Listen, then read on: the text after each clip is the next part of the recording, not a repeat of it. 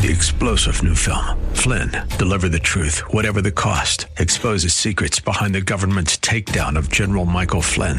Flynn knew what the intel world had been up to. He ordered the first audit of the use of contractors. This set off alarm bells. He told the truth. He was the most dangerous person for Donald Trump to hire. They had to get rid of Flynn. Flynn, deliver the truth, whatever the cost. Available now. Watch it today. Go to salemnow.com. Salemnow.com. Hi, it's Hugh Hewitt. Welcome to the interview with Hugh Hewitt, sponsored by AndrewandTodd.com. Andrew and Todd are with Sierra Pacific Mortgage.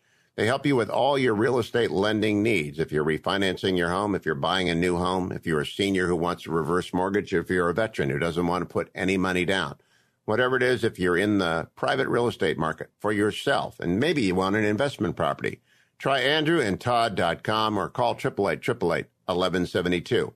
Now on to the interview with Hugh Hewitt.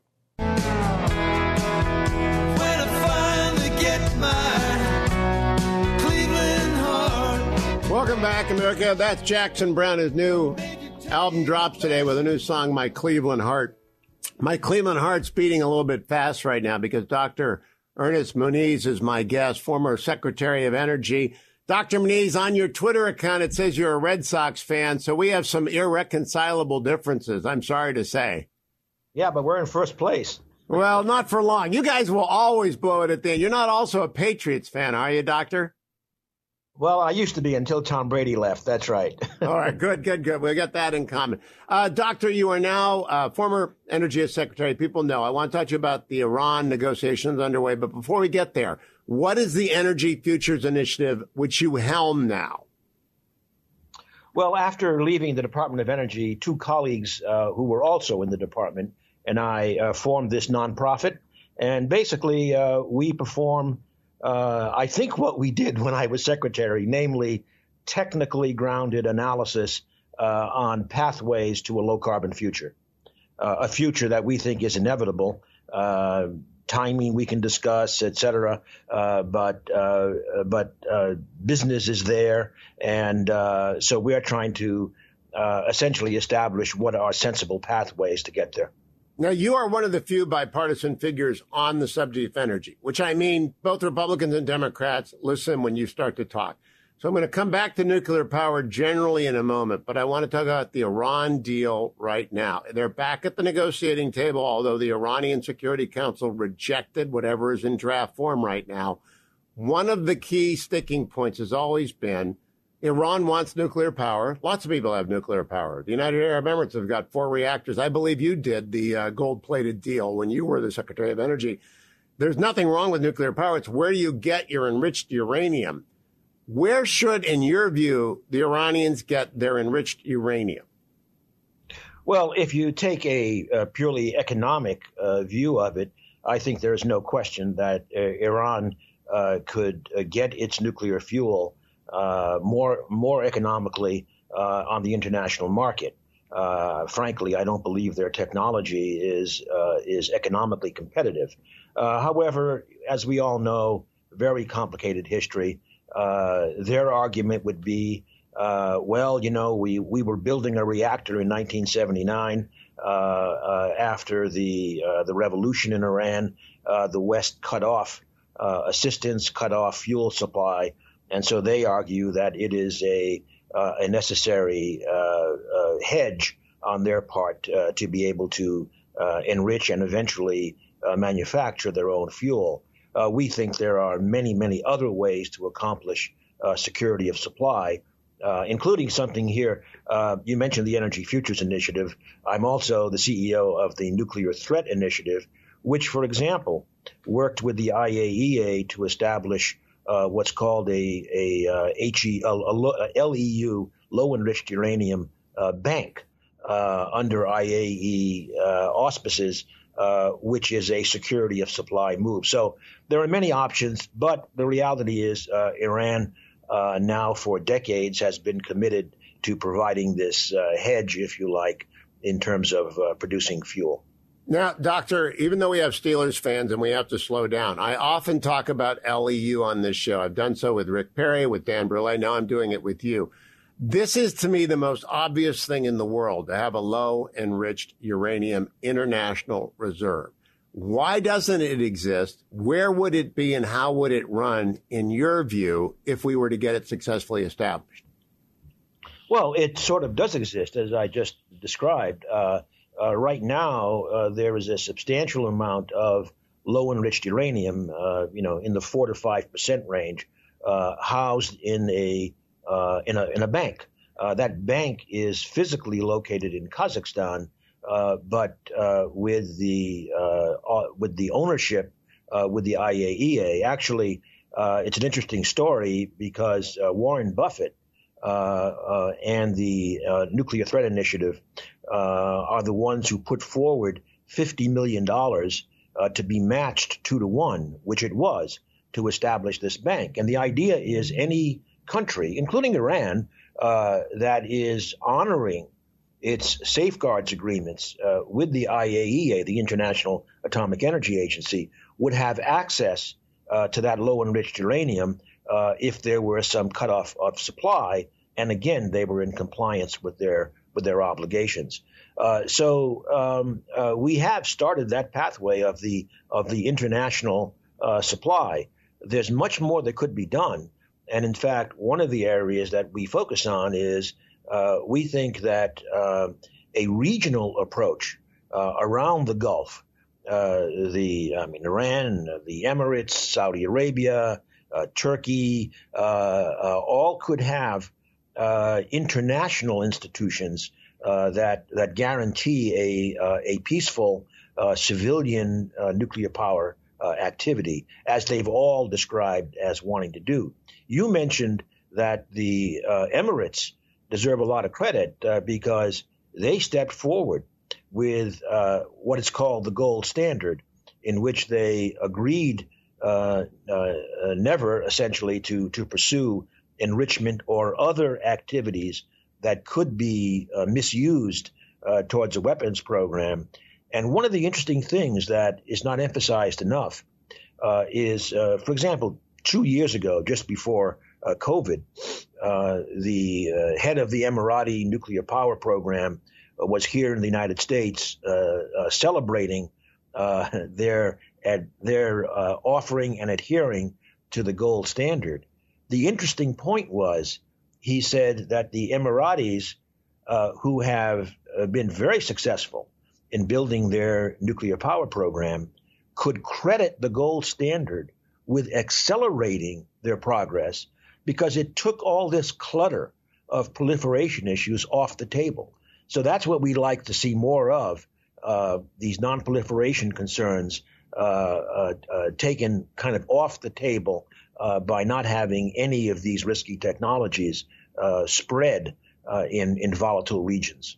So I want to put an underline under this. If this Kazakhstan reserve were to expand and to be secure and to be available for anyone who wants peaceful use of nuclear power, and they were subject to inspections by the IAEA, they would be able to get all of the low enriched uranium that they need to run as many nuclear plants as they want to build compliant with international standard. That's the proposal. And I know the UAE is in favor of that. I'll bet you Saudi Arabia is in favor of that anyone who wants nuclear power and anyone who needs to de- use desalination is really going to have to get nuclear power. The Iranians will not buy into that.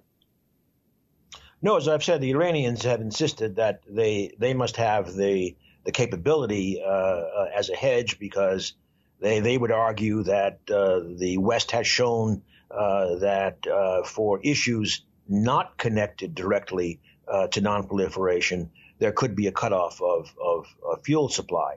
Uh, I think it's going to take a while to kind of earn the trust uh, for all the countries in that region to be able to come together. But I, I hope that a multinational solution uh, can be found. I think also you you made a by inference I think an important point I'd like to I'd like to emphasize. The uh, the reality is that it's not just Iran. There are other countries in the region uh, who have said look, we have no interest in a weapons program, but neither will we uh, kind of give up uh, our, I'm just quoting them, sovereign right uh, in order to, at some point in the future, uh, do, do enrichment. Well, this has created kind of a, a cul-de-sac in the in in the discussions.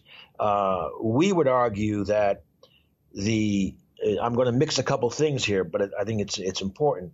We would argue that the strength of the JCPOA of the Iran agreement was actually not so much in the nuclear limitations as it is in the verification regime, which is unprecedented. Uh, it has verification requirements when the agreement was in, in full force, uh, verification requirements that no other country in the world is subject to. We have argued, certainly not against the gold standard, because that is the gold standard, but we have argued that, look, we have to be diplomatically creative, and there may be other ways, you know, to skin the cat, if you like. Uh, for example, there could be nonproliferation arrangements that are based upon a verification approach, which is kind of anal- analogous to the Iran deal, as opposed to uh, red lines about what one can or cannot do. And there could be a mixed, uh, a mixed uh, institutional arrangement along those lines. So, uh, what we need to do is to get back to creative diplomacy, uh, and I think to look at the the proliferation issues in the regional context. Well, I, I, am not a fan of the JCPOA, Doctor, as you probably know. I, I want missile limits in there. I want the end to the export of terrorism. I want a bunch of things, and I want it to be submitted to the Senate. But the one thing I don't want people to think conservative opposition is against, I'm not against nuclear power going everywhere in the world because I think we need nuclear power everywhere in the world. And on that, if we can get, because it's the solution to climate change, if nothing else, people have got to realize we can't get there without nuclear power. Do you agree with that, by the way? Yeah, we've always advocated uh, nuclear power as as a very important part of addressing addressing climate uh, climate change, uh, and there is a tremendous amount of innovation going on right now uh, in in nuclear power. Uh, unprecedented. And by the way, I want to make a little aside.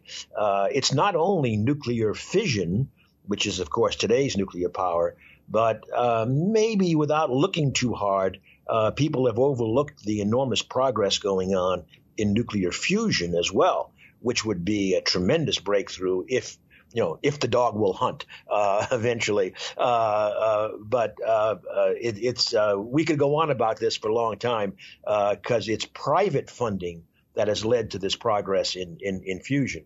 But let me go back. I have to say, look, I, I, understand your position on the JCPOA, and we can, in very civil terms, disagree yes. on that.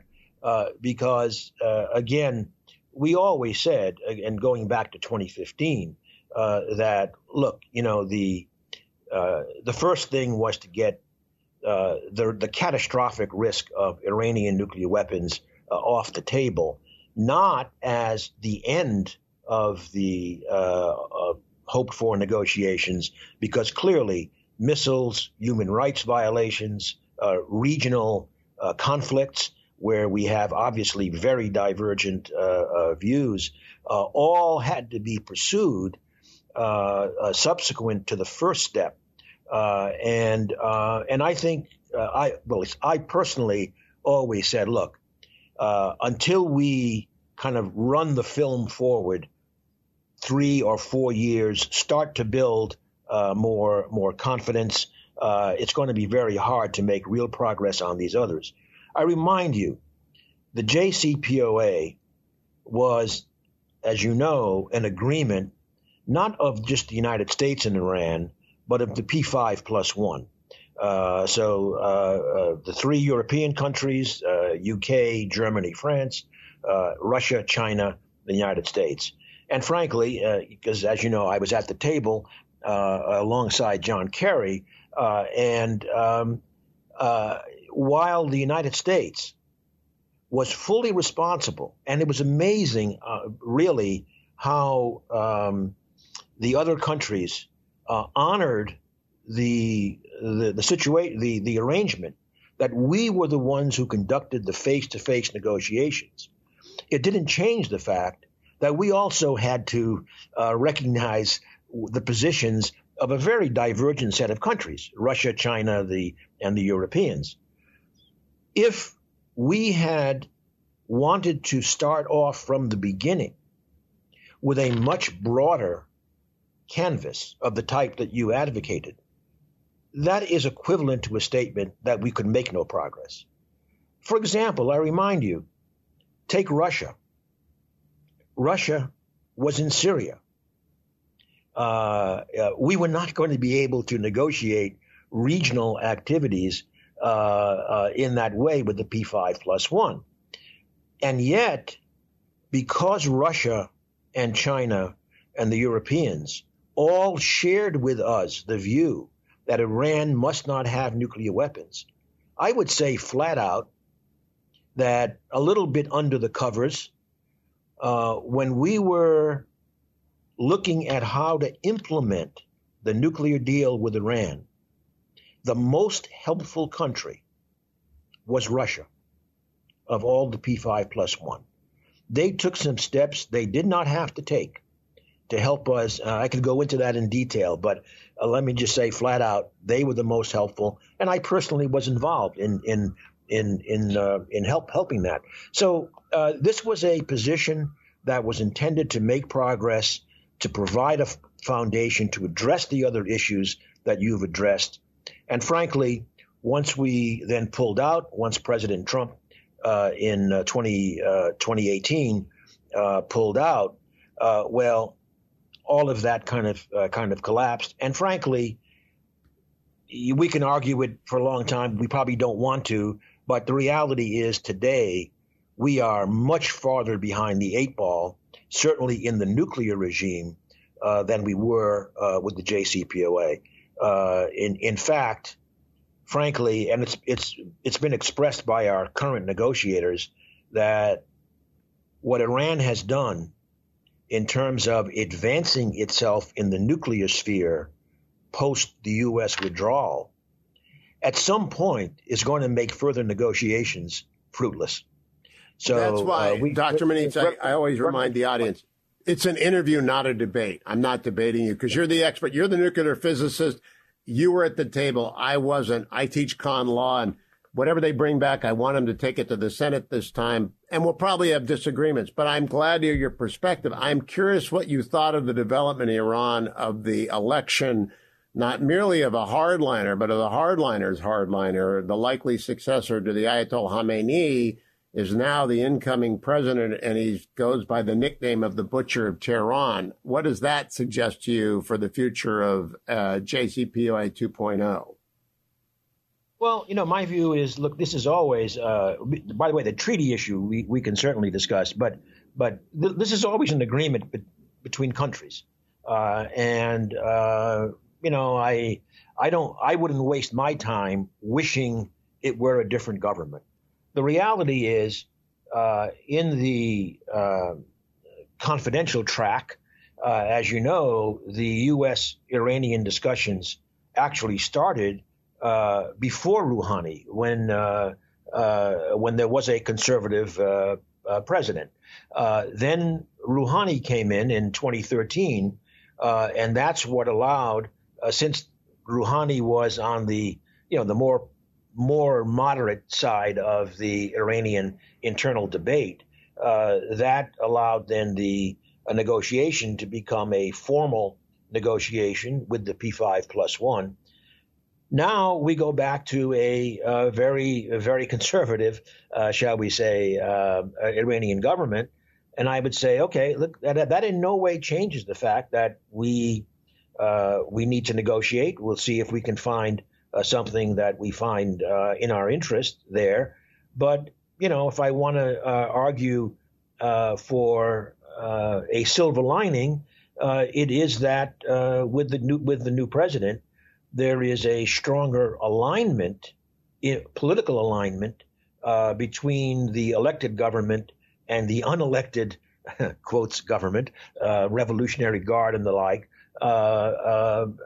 going forward. In fact, you alluded again to the idea of having a treaty, and um, and what I would say is, you know, in 2015 when we were negotiating, in both countries, in Iran and the United States, there was a strong political internal division, and that of course made the negotiation uh, difficult, uh, and it certainly made uh, sustaining uh, sustainment of that uh, agreement more difficult, as was then demonstrated by our uh, by our withdrawal.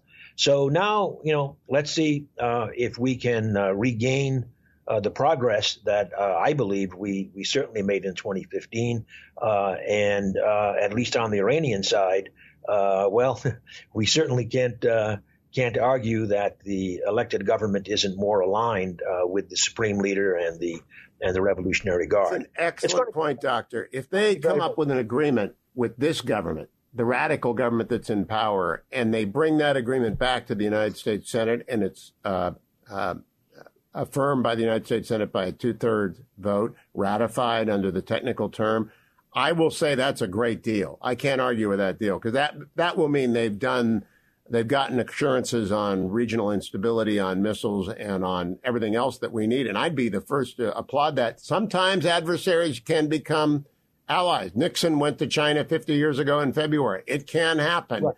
Uh, right. we right. can't push it, though. Uh, Doctor, while I've got you, I want to turn to American domestic issues. We share a friend in Dan Poneman, and I can't go to dinner without hearing Dan talk about the fact that highly enriched, low um, uh, uranium, uh, I mean, highly assayed low enrichment uranium, is now only available to the United States via Russian sources. I'm always kind of shocked by that. I don't quite believe him. How in the world can the United States have gotten from the position of dominating uranium production and HALEU to where we have to rely on the Russians to make it for us? Yeah, uh, maybe it's worth just clarifying that but you're talking about HALEU and HALEU means it's still low enriched uranium, but right up against the the limit of, of 20% enrichment. Right. Uh, and and the point is that uh, I mentioned earlier that we've never seen so much innovation uh, in in nuclear uh, technology as we have today, and most of the new reactors uh, that are being talked about require this kind of HALEU. Uh, today, it is not made in the United States. Um, in any appreciable way. Uh, and uh, I agree with uh, Dan Poneman, who was the deputy secretary at DOE when I was the secretary. Uh, and I guess you and he have a checkered history as well. Yes. Uh, and um, and I agree with Dan that um, uh, although for a reason not always emphasized, that we need to generate a domestic capability using a domestic enrichment technology because not only will HALEU be needed uh, to uh, fuel these new reactors, it also will be needed, uh, LEU and HALEU will be needed to address our national security requirements. Uh, we published a paper on this in 2017, we, the Energy Futures Initiative, that we have allowed that supply chain uh, to frankly wither. Uh, we need to rebuild it. Uh, it's not like we're going to fall apart in the next uh, 10 years, but it takes a long time to build these new nuclear capabilities. We, I, I think it's time to start right now. We're going to need that capability to make tritium for our uh, nuclear weapon stockpile. We're going to need it eventually uh, for propulsion of our nuclear navy. Uh, we're going to need it uh, to support uh, some of these uh, new technologies, maybe for the Pentagon, which is looking at small reactors to provide resilience of of our bases, for example. So I think it's time to get on with it, and I think we're trying to get by on the cheap. To be perfectly honest, I'll be honest. I was the secretary. I couldn't get it done. a lot of resistance because people don't want to spend uh, the money right now. Uh, you know, let's do it manana. Well, I think manana is here today, and let's get on with building that supply chain. You know, Dr. Moniz, I have a lot of navalists on the show, and the nuclear navy absolutely depends on HALEU, and it will need and low enrichment as well. They will need a supply in 50 years. It was 50 years ago. It seems like yesterday Dr. Kissinger went to Beijing on a secret trip. That was 50 years ago this month. And 50 years from now, the nuclear navy is going to need this uranium that we haven't got in the United States. So I'm glad you put that paper out. I want to conclude by talking to you about the most pressing issue, in my view, for the 100 years is water shortage. The most obvious thing to do in California and everywhere is desalination. It is highly intensive energy use and it can be completely polluting and CO2 producing unless you do it with nuclear energy. I don't know that there's really an alternative to nuclear energy. Is there for desal? And do you agree with me on the need for desal? Well, look, I, I, I may not say that the water supply is the preeminent or only major issue, but it certainly is a very important one. I think no one would dis- disagree with that. And as you say, we're going to need a major uh, low carbon or carbon free uh, source there. Uh, I would just note that the new technologies that I keep referring to, uh, uh, the product of, of, of innovation, uh, many of them, beyond the fuel requirements, operate at much higher temperatures than do today's so-called light water reactors. Uh, it's the higher temperature that allows a whole bunch of new industrial uses uh, of, of nuclear power uh, much more efficiently. Uh, that would include uh, the, uh, the the desal the desal mission. it could have other issues like producing hydrogen, and I would just say that while there's a lot to do there, one can easily state that a possible outcome is that carbon free electricity, together with carbon free or low carbon hydrogen as a fuel, uh, could be the basis of a broad low carbon economy, uh, satisfying not just electricity needs, but industrial needs, uh, uh, uh transportation needs, uh, building needs. basically, an entire economy could be built around those those two pillars. Very last question, Dr. Moniz, and I appreciate your time. Uh, the Chinese Communist Party celebrated their 100th anniversary last month. Uh, Chairman Xi gave a speech that made it very clear that his ambitions for the Middle Kingdom are extraordinary, and they are invested in nuclear. Do you think they have achieved a strategic lead over the United States in the development and export of nuclear technology to the third world such that it provides them with a geopolitical advantage that we're just crazy not to take notice of and respond to? Well, right now, uh, uh, I think a lot of, uh, frankly, what we've been doing, including in the nonproliferation regime, um, uh, ha- is in some sense pushing a bunch of countries with nuclear power aspirations into the arms of Russia and China. Uh, and uh, that is not, in my view, a uh, or apparently your view, a strategically uh, sound approach. Uh, that's why we need to rebuild the supply chain. Um, uh, in the end, our ability in the past to set proliferation norms was based on the fact that we were the technology leaders. that we are, we have been allowing that to atrophy. Uh, we need to get back into the game. We have these wonderful new technologies, but for example, we haven't solved uh, the approach of, let's say, the U.S. government to be able to get these technologies over the hump to actually build and demonstrate them. Uh, and so uh, I think we need a coherent uh, policy uh, that is focused on demonstrating these technologies in this decade so that we know uh, which are the ones that we can expand, that we can export, that we can use for our national security needs, uh, and and and the, and the whole thing. I, I think right now uh, we tend to stovepipe a lot of these concerns, and it is not serving us well in terms of building our supply chain. Dr. Moniz, I hope you'll come back when we have a draft, if there is an agreement with Iran that we can then discuss and whether it ought to go to the Senate and all the fine print. You were at the table. You were a great contributor at the table, and I appreciate your expertise and the tone of the conversation. Congratulations. Continued good luck with the Energy Future Initiative, and please come back to the Hugh Hewitt Show. Well, thank you. I'd be happy to, and uh, and I always like these conversations when uh, we try to come together. yep, hundred percent. Thank you, Doctor. Okay, cheers. That concludes today's episode of the interview with Hugh Hewitt. Thank you for listening. Make sure you come back and check out all the other podcasts on the Salem Podcast Network. And remember to thank our sponsors, andrewandtodd.com. If you believe in long form interviews like I do, then do your real estate transactions with Andrew Del Rey and Todd Avakian. I've known both men for a long time. AndrewandTodd.com.